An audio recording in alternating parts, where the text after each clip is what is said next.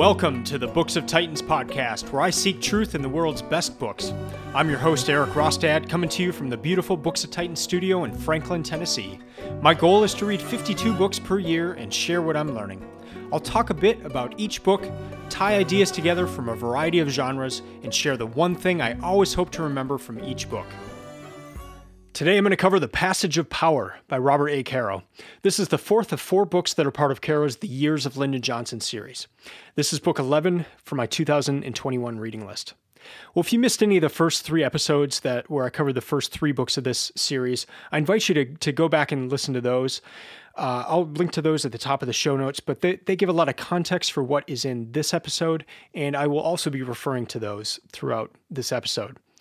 There's a quote by the man by the journalist Ward Just, and he says this The man of power who suddenly finds himself short of it is a fascinating study. The man of power who suddenly finds himself short of it is a fascinating study. Well, this book does just that. It is it is a study of a man who of power who suddenly finds himself short of that that power. And then it goes further into a man gaining even more power than he had before. And we're talking about LBJ, of course. And this book starts in 1958, where LBJ is still in power. He is the second most powerful man in Washington after the president, and he is the Senate Majority Leader. He has amassed such a level of power for himself that it is unprecedented in the history of the Senate. His lifelong ambition, though, is to become president and he just seems like he's going to be the natural person for this upcoming 1960 election to be the the Democrat for the ticket. But there's something holding him back. And what's holding him back is something we've talked about in the other other episodes, and that is his own fears and insecurities. His fear of failure, his fear of humiliation. And what those fears cause him to do is to delay the announcing of his candidacy because if he doesn't put himself forward, he can't fail. But in that vacuum, there's a young senator named John Fitzgerald Kennedy who becomes the nominee. The very next morning after becoming the nominee, Kennedy asks LBJ to be his running mate, to the utter horror and shock of his brother, Robert Kennedy. JFK realizes that he needs that Southern vote, and he, he thinks that by having Johnson as the VP on the ticket, he will get that. And he's right. And Kennedy even says later that he won that, uh, that election because of the Southern vote and because of LBJ. But JFK is also a, a, pretty bright guy, and he knows that having so powerful of a man continuing as the Senate Majority Leader, a man who really considers himself t- that he should be the one who who should be president, well, that that man could be very dangerous to JFK's presidency, and so there's also this idea that that perhaps JFK wanted him as VP to to rein him in a little bit. Well, uh, uh JFK wins obviously and becomes president in early 1961. So kind of the middle part of this book is 1961 through 1963. LBJ is vice president and he's the second most powerful man in Washington, but that is by name only. He has lost all of his Senate majority power he is now really just the symbolic second most powerful man in Washington, but not the actual as he was before. And then JFK and RFK make it so that even whatever he could have had, uh, that even that's taken away from him because they're they're they're fearful that whatever power he does get, he will he will take it to the next level. And if you if you go back into LBJ's life, you see that time and time again. Just a little bit of power and he he makes it into something completely different. He takes a little bit of power and, and increases it in, in orders of magnitude. So LBJ becomes a laughing stock. There are journalists openly asking, "Where is Lyndon Johnson? Who? Wh- where? Where is he gone? And who is Lyndon Johnson?" This is a this is a fear throughout LBJ's life of of people not knowing who he is. And, and journalists are openly asking this in the papers. He has just become the laughing stock of Washington, D.C. And Robert Caro takes you right into that drama by shifting perhaps how you look at the assassination of John F. Kennedy. I'm used to seeing the the video shots, uh, to seeing to to to be considering it all from the point of view of the man who was assassinated. But what Caro does in this book is takes you back 75 feet into the limo that LBJ is in. He's 75 feet behind JFK's limo. And Caro takes you into LBJ's mind and, and perhaps what he is thinking right before he hears that first shot. And, and here's what may have been going through his mind. His greatest ambition in life was to become the president, and he would do anything. He would do anything to get to that. We've seen this th- throughout his life. But there that's the ambition. The reality is this though. There are rumors that LBJ will be dropped from the JFK ticket for the 1964 election. So in that scenario he would go from VP to to nothing. There are also rumors and rumblings that JFK's brother Robert RFK will run in the 1968 election. The Kennedys at this point are are quite popular. And so you're looking at a potential 12 years into the future of the Kennedys being in power. For a man whose life ambition was to be the president, he's looking he's looking at that and realizing that time is running out. He would be too old at that point to run for president. So that's probably one thing going through his mind, just this this ambition that has driven this man to just insane levels throughout his life. Perhaps that's the first thing. The second thing, this greatest fear of his life of, of this humiliation. First off, he's 75 feet back from the from the president. He's not near the president. He's shunned by the president and RFK on, a, on in a lot of situations. RFK hates the man. He's sitting next to uh, LBJ is sitting next to his wife in this other limo, 75 feet back, and next to his wife is Texas Senator Yarborough, who had made headlines earlier that day by refusing to ride with LBJ in another vehicle. This is in LBJ's home state of Texas, and it is just humiliation after humiliation after humiliation. This trip was a fundraising trip for the 1964 election. And whereas in the past, LBJ had had a lot of, of, of ability to raise money, he has lost a lot of that fundraising ability. And so, even that, even the purpose of this trip to be in Texas, he's kind of sidelined in that. LBJ, at this point of his life, he, he described later he, that he had begun to have nightmares about being trapped. And so he is just uh, this fear of humiliation. It is being realized in in situation in scenario after scenario, and not just personally, not just between JFK and him or RFK and him, but in the newspapers. It is a mass humiliation. The third thing that potentially may have been going through LBJ's mind as he's driving down that road is the the two events that happened on that very day, November 22nd, 1963. The first was this. There was a US Senate hearing about his longtime associate Bobby Baker who was getting busted for improper financing, uh, running a prostitution uh, house for for congressmen and, and, senators, and just doing a, a bunch of really bad stuff. And this was one of LBJ's closest associates, and LBJ's name was starting to show up in some of these proceedings.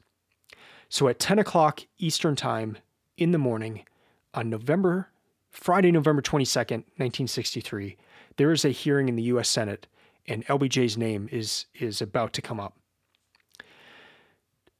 That same day, Time Magazine in New York is having a meeting at 11:30 a.m. about a story they are about to run about LBJ's money. And if you have listened to some of the other episodes, you know that. Uh, well, let's just say this: if you're making thirty-five thousand a year, which LBJ was, it, it's quite hard to become a millionaire. But LBJ was a millionaire many times over. And so it probably didn't take too much to to dig in to to see that something was was something was awry there. And that's what Time magazine was doing and they were about to to put this story together and release it in the very near future. And these two meetings are happening the very same day as the assassination. I've had this nagging question in the back of my head this entire time I've been reading this series, and it's this Was LBJ involved in JFK's assassination? I mean, just consider that list that I just read of his ambition, his fear, and these these two meetings going on that morning that that had the potential to ruin him not not just ruin his chances at, at the presidency someday, but to ruin his current position, to to put him in utter complete humiliation for the rest of his life, to be stripped of any position or power that he had. And then the just this dread of humiliation and and all of this that that might come out. I mean, if if you're a detective, the first question that you ask in any case is who benefits from from the crime. And if if if if you're looking at the assassination of JFK, who benefits the most in this scenario? LBJ. Add to that, when LBJ was considering the vice president position, he this, and this is in 1960 when when he has rumblings that uh, JFK may consider him. He asks his aides how many presidents had died in office. And he had once made a comment about RFK that I will cut his throat if it's the last thing I do. He just hated that man so much. The assassination happened in LBJ's home state of Texas. And as a Kennedy partisan was, was to say, a Texas murder had put a Texan in power. I I was wondering if if Caro would address this in the book, and he did. And he said this on page 353. It is possible, probable in fact, that he had thought through long before November 22nd what he would do if he suddenly became president.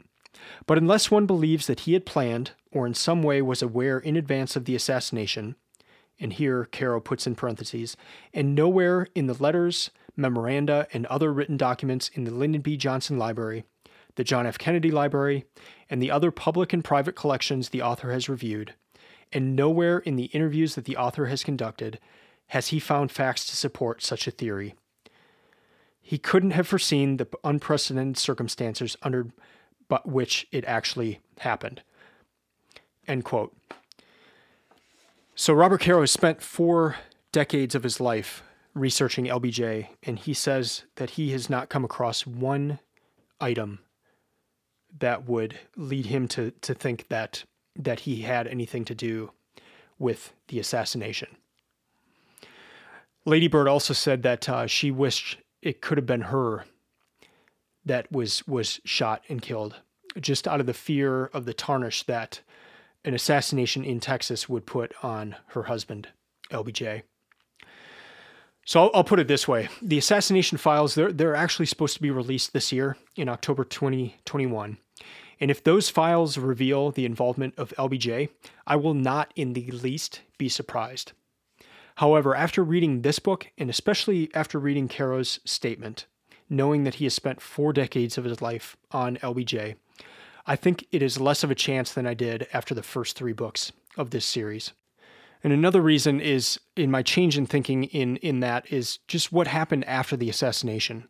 This book covers a lot of that and just the way LBJ handled it and and the way he went about it, uh, it, it was it was truly incredible. And so I wouldn't be surprised, but after reading this book, I, am just not. I, I don't think it's much of a chance as I did after reading the first three books.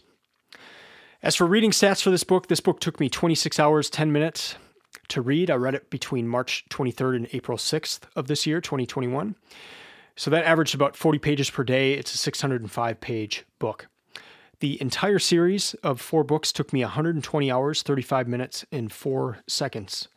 I know that's nerdy to track that, but I, I just love seeing how how long books take, and I, I, want you to know so that you kind of have an idea of how long a book may take. This series took me longer to read than than uh, reading through the entire Bible, which which took 105 hours. In the next segment, segment two, I'll cover three main ideas, and those are, are, are these: the contrast between JFK and LBJ. Number two, the contrast between RFK and LBJ, and then number three, the title, Caro's titles are so good, and this one is no exception. I'll dig in a little deeper into the, the passage of power and how descriptive that is. In the final segment, segment three, I'll cover the one thing, my one key takeaway from this book.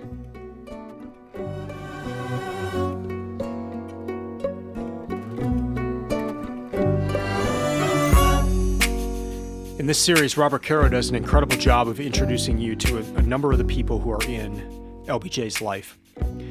Some of those people will get a chapter, some will get two chapters, and some will get a lot more than that. But you really become you, you you get to know these people as well as as LBJ. So in this book, you get to know John F. Kennedy and his brother Robert Kennedy as well. And as you're reading about these people, you just naturally begin to compare them to LBJ. So first, let's let's compare JFK to LBJ. And to preface that, let me go back really quickly to one idea that we've seen come up a lot in in this whole series.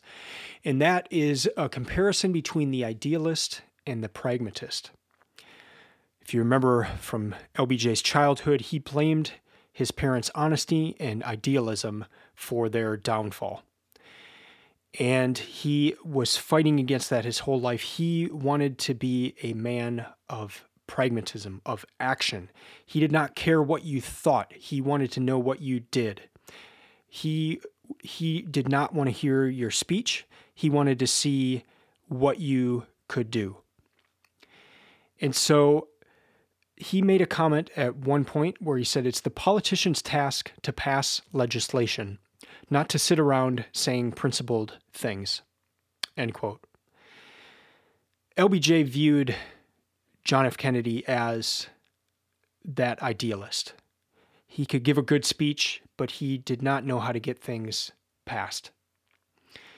I alluded before to the fact that LBJ was largely ignored by JFK. In fact, there was one scene where LBJ was talking to, to JFK about the best way to get the civil rights legislation passed. We find out later that that JFK has, has completely ignored LBJ's suggestion on that, even though LBJ was the former Senate Majority Leader, and if anyone would know how to get a bill through the Senate, it would be LBJ. But not only did, uh, yeah, LBJ, but not even did did JFK not listen to what LBJ said or do what he said. He did the exact opposite, and because of that, the Civil Rights Bill was stalled. So Kennedy made some amazing speeches. He rallied the nation, and yet here's the situation upon his assassination. Of his major domestic legislative proposals Medicare, federal aid to education, the tax cuts, civil rights nearly three years into the administration of John F. Kennedy, not one had become law. End quote. So it's interesting to consider what would have happened had JFK not been assassinated. Caro says that many historians say JFK would have gotten the bills passed in, a, in his second term as president, but there, there's no guarantee of that.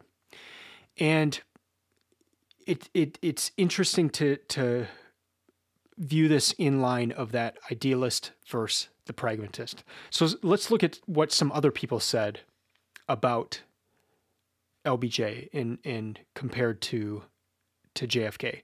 Here's Richard Russell, the the senator we met in the last book, who who was was probably the main person that kept civil rights legislation from from making its way through the Senate. He said this, we could have beaten JFK on civil rights, but not LBJ. Martin Luther King Jr. said this about LBJ. LBJ is a man of great ego and great power. He is a pragmatist and a man of pragmatic compassion. It just may be that he's going to go where John Kennedy couldn't. End quote. Then another another quote, or this, and this is um, this is uh, Robert Caro writing here. Barely two weeks before, when he had become the president, the two most important bills before Congress had been stalled, as they had been stalled for months, with no realistic sign of movement in any foreseeable future. Now, just two weeks into his presidency, both bills were moving. End quote. The two bills were the Civil Rights Bill and a tax bill. James Reston said this uh, President Kennedy's eloquence was designed to make men think. President Johnson's hammer blows are designed to make them act. Well, on July 2nd, 1964, LBJ signed the Civil Rights Act into law after it passed the Senate. So it brings us back to that question in the last episode who is more important? Who is more important, the idealist or the pragmatist? And it's just, a, again, a fascinating look at the idealist and, and kind of seeing that in the person of JFK versus the pragmatist. And JFK was not able to get any of those bills through the Senate. Uh, LBJ got every single one of them through after the assassination. So another set of contrasting characters in this this book were RFK and and LB, LBJ, Robert Kennedy and Lyndon B. Johnson. They were both masters of politics and they they recognized it in each other and they despised each other. I mentioned before that LBJ had made the comment that he wanted to slit his uh, RFK's throat if it was the last thing he did the first meeting they have uh, in this book, the first time they ever met, it's just a, it's it's not good. Uh, it, RFK won't even look at at uh, Johnson. For RFK, the world was very black and white, and he hated liars. And this is this is a very famous statement that RFK made about LBJ. But this is what he said about about LBJ. He lies all the time. I'm telling you, he just lies continually about everything. He lies even when he doesn't have to lie. End quote. Uh, someone else said of, of Bobby Kennedy, when Bobby hates you, you stay hated. And on the flip side, uh, John Connally, who was was was also shot in the assassination of uh, JFK, he he lived, but um, he was was close to uh, of to LBJ throughout his life. And Robert Caro says that when he interviewed John Connally, John Connally would just t- would tell him everything uh, but but when he asked what LBJ said and thought about RFK, John Connally would not say it because it was that bad. So mutual uh, hatred between these two, yet they're they're very similar in in their their approach, in the sense of of of knowing what needs to be done to make it happen in politics. They're both pragmatists. So a large part of this book is the interplay between these two men, and it is very interesting. And then on page 581, Caro writes this In an instant, in a gunshot, the world of these two men was turned upside down. End quote. That leads me to my third idea that stuck out to me, and it's that passage of power that happened at that at that gunshot in that instance. And it's the title of this book the passage of power. Yet when I think of that term, when I think of the word passage, to me it has this connotation of being a passive action, like it just passed from one person to the other. And if you consider the video footage, the photos, the media coverage during that passage of power, when the power was actually passed, almost all of it was centered on the person of JFK. In fact, there's really only one memorable photo from that 40 year period of Friday when the assassination happened until Monday of the funeral. There's really only one memorable photo that LBJ is in, and it's one that you know very well. It's LBJ on Air Force One with his hand raised, taking the oath of office, with Lady Bird on his right, and a shocked Jackie Kennedy on his left. All the other photos are of JFK. However, what you come to see in this book is that once LBJ understood the ramification of what happened with the assassination, what with JFK no longer there, with him gone, he understood immediately what that meant and what his role was. And of that passage of power. And he began working like crazy. And that's what you didn't see with all of the footage of JFK is behind the scenes, LBJ was working like crazy. So I want to read a few parts from this book. Here's Robert Caro on page 388. He says this But for anyone who cared about the art of governing, about political power, about the art of assuming and employing, power in sudden, unexpected, without warning crisis, about governing a nation, soothing its fears, restoring its confidence, keeping it on course, and moving in such a crisis, about governing with hardly a moment for preparation. For anyone who cared about that, what was happening in EOB 274 during those three days was memorable too. End quote. EOB 274 was LBJ's vice presidential office. And so he says what was happening there was memorable as everything else was going on with the ceremonies and the funeral procession. Here's here's uh, Robert Caro writing about Saturday. So this is the the very next day after the assassination. By the time Saturday was over, Johnson had, since his confrontation with Robert Kennedy that morning, met with his cabinet as a group, and with three of its key members, Rusk, McNamara, and Labor Secretary Wirtz, individually, with Eisenhower and Truman, with leaders of Congress, with the CIA director, with Supreme Court Justice Goldberg, and over and over with his nat- nat- National Security Advisory. Had gone to church, paid his respects to the dead president and to the dead president's widow in the White House, and had talked on the telephone with, and won firmly to his side, perhaps another 40 people. End quote. And then the final one, couple, couple quotes from page 424. As for America as a whole, during the past three days, the country, its eyes riveted on the uh, memorial services for John F. Kennedy, had paid little attention to Lyndon Johnson, and there was widespread uneasiness about what lay ahead. A nation's need to feel that, its leader dead, it had a new leader. But by the end of those three days, while America as a whole had not yet paid much attention to Lyndon Johnson, people who had, during those days, dealt with him in person, face to face or over the telephone. The Troika, the governors, the pr- princes and prime ministers, the worried young State Department aides, his own ministers, Bundy, Rusk, McNamara, those who had watched him up close as he wrestled with problems that had to be resolved, that could not wait, knew by the end of those three days that America did in fact have one. End quote. And then this this uh, last part. This is uh, Time Magazine's Sidey, who uh, remember was preparing a, a very bad article about Johnson's money. This is what Sydney, Sidey had to say many years later. Even now, one must marvel at Johnson's total grasp of the machinery of government.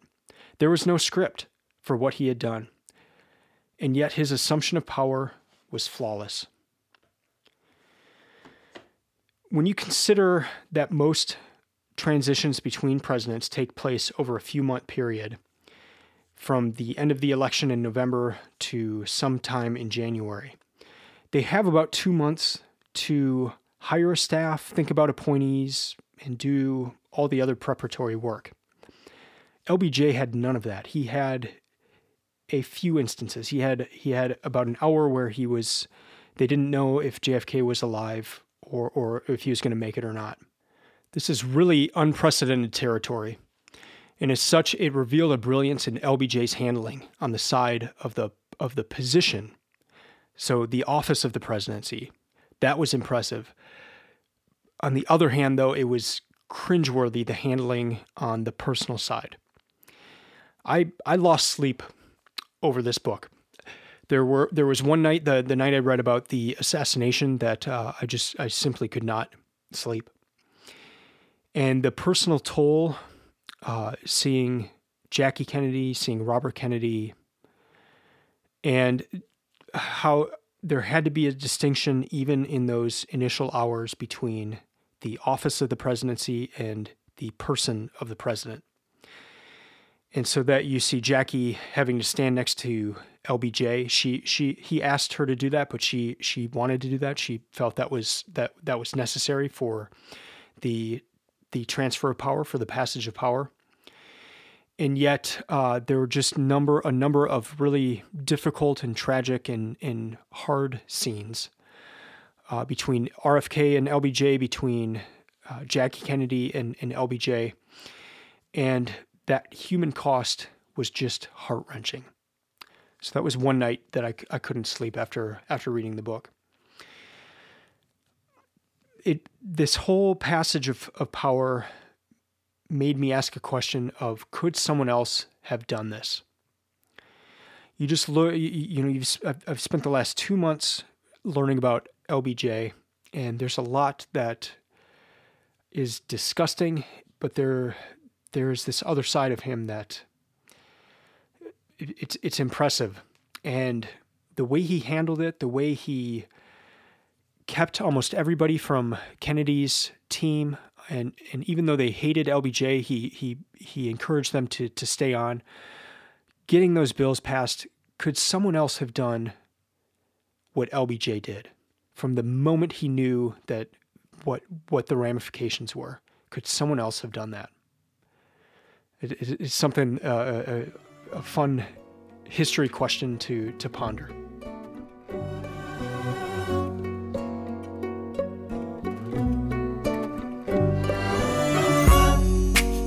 Now, into segment three, and the one thing, my one key takeaway from this book, let me give a little introduction before I, I, I hit the one thing. So, in this series, you learn a lot about LBJ's fears that fear of failure, that fear of humiliation. And it's brought about by this childhood in the hill country of Texas, where his father went from being a respected politician to the laughing stock of town. Where LBJ would walk by people and they would laugh at him and say he was going to end up just like his father. And you begin to see these outward behaviors where LBJ is masking this fear. You see it especially in the first book of this series where where LBJ is just cruel to others. He bullies others, he humiliates others. He humiliates his own wife. And so he's he's putting his fears upon others by hum- instead of him being the one who's hum- humiliated, he he strikes first and humiliates others you also get a little bit of insight into his inner world. And, and especially in the sense of, of how he often suffered from depression and, and, and dealt with depression. And it often would come at, at a period where LBJ was hoping to get to the next level of power and he realizes it's not going to happen. He would just go into a deep, deep despair. But it wasn't until this book, this final book, Passage of Power, where it really hit me that LBJ had to overcome these fears to lead the nation. He appeared to be the cockiest man alive, and yet he was deeply fearful. He wouldn't even go after his presidential dream full force in 1960 because he was crippled by that fear.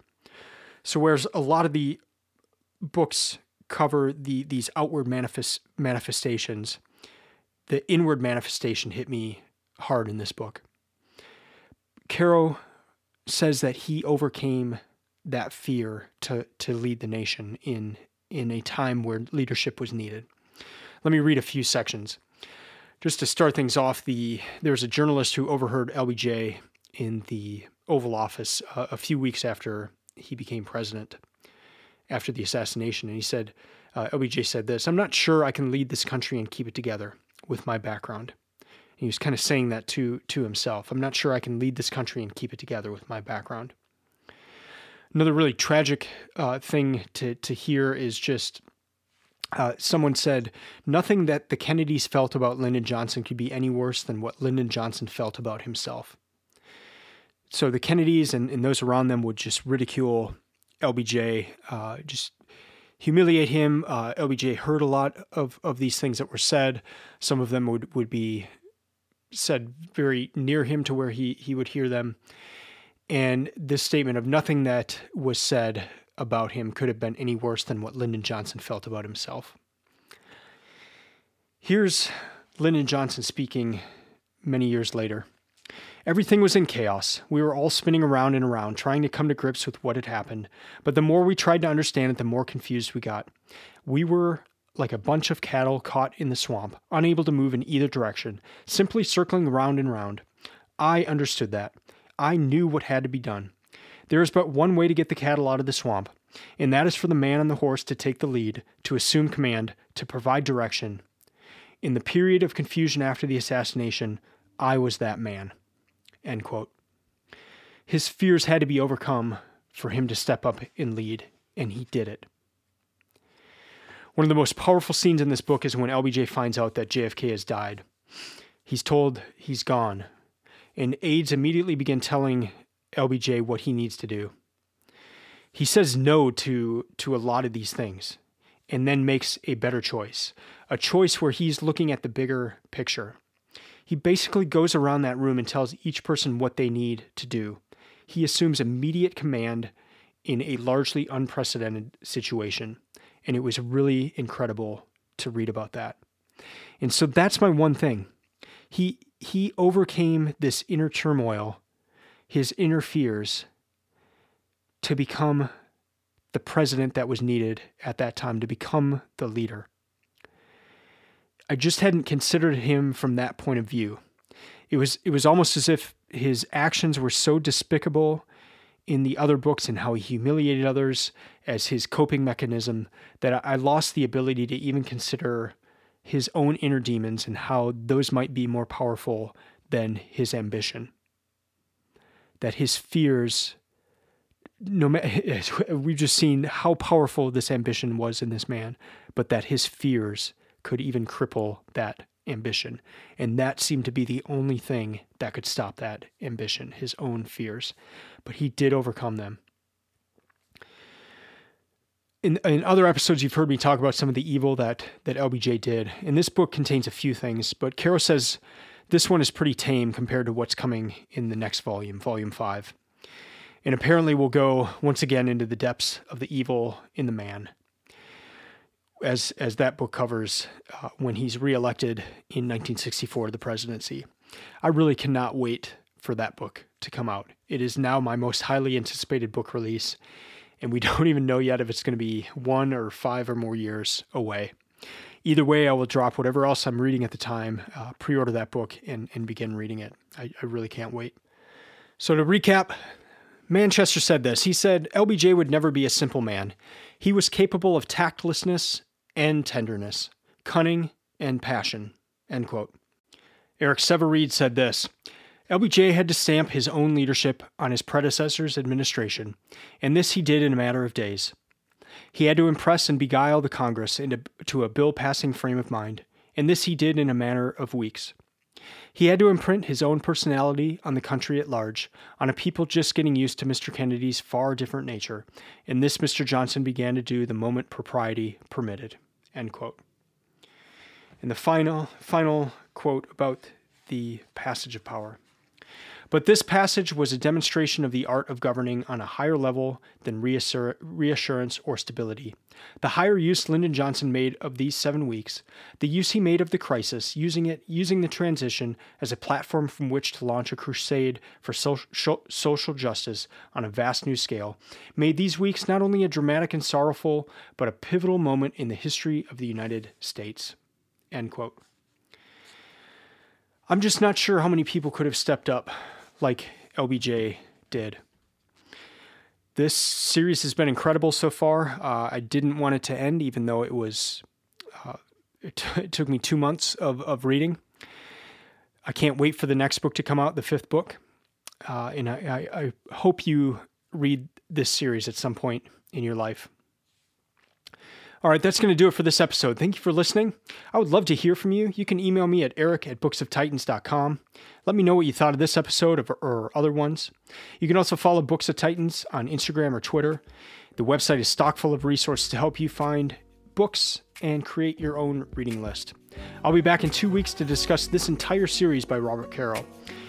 The week after, or the, the next episode after that, in May, I will be interviewing someone who has read a book about every single one of the presidents. That should be a really fun, fun episode. Until then, keep reading, keep learning, and keep listening.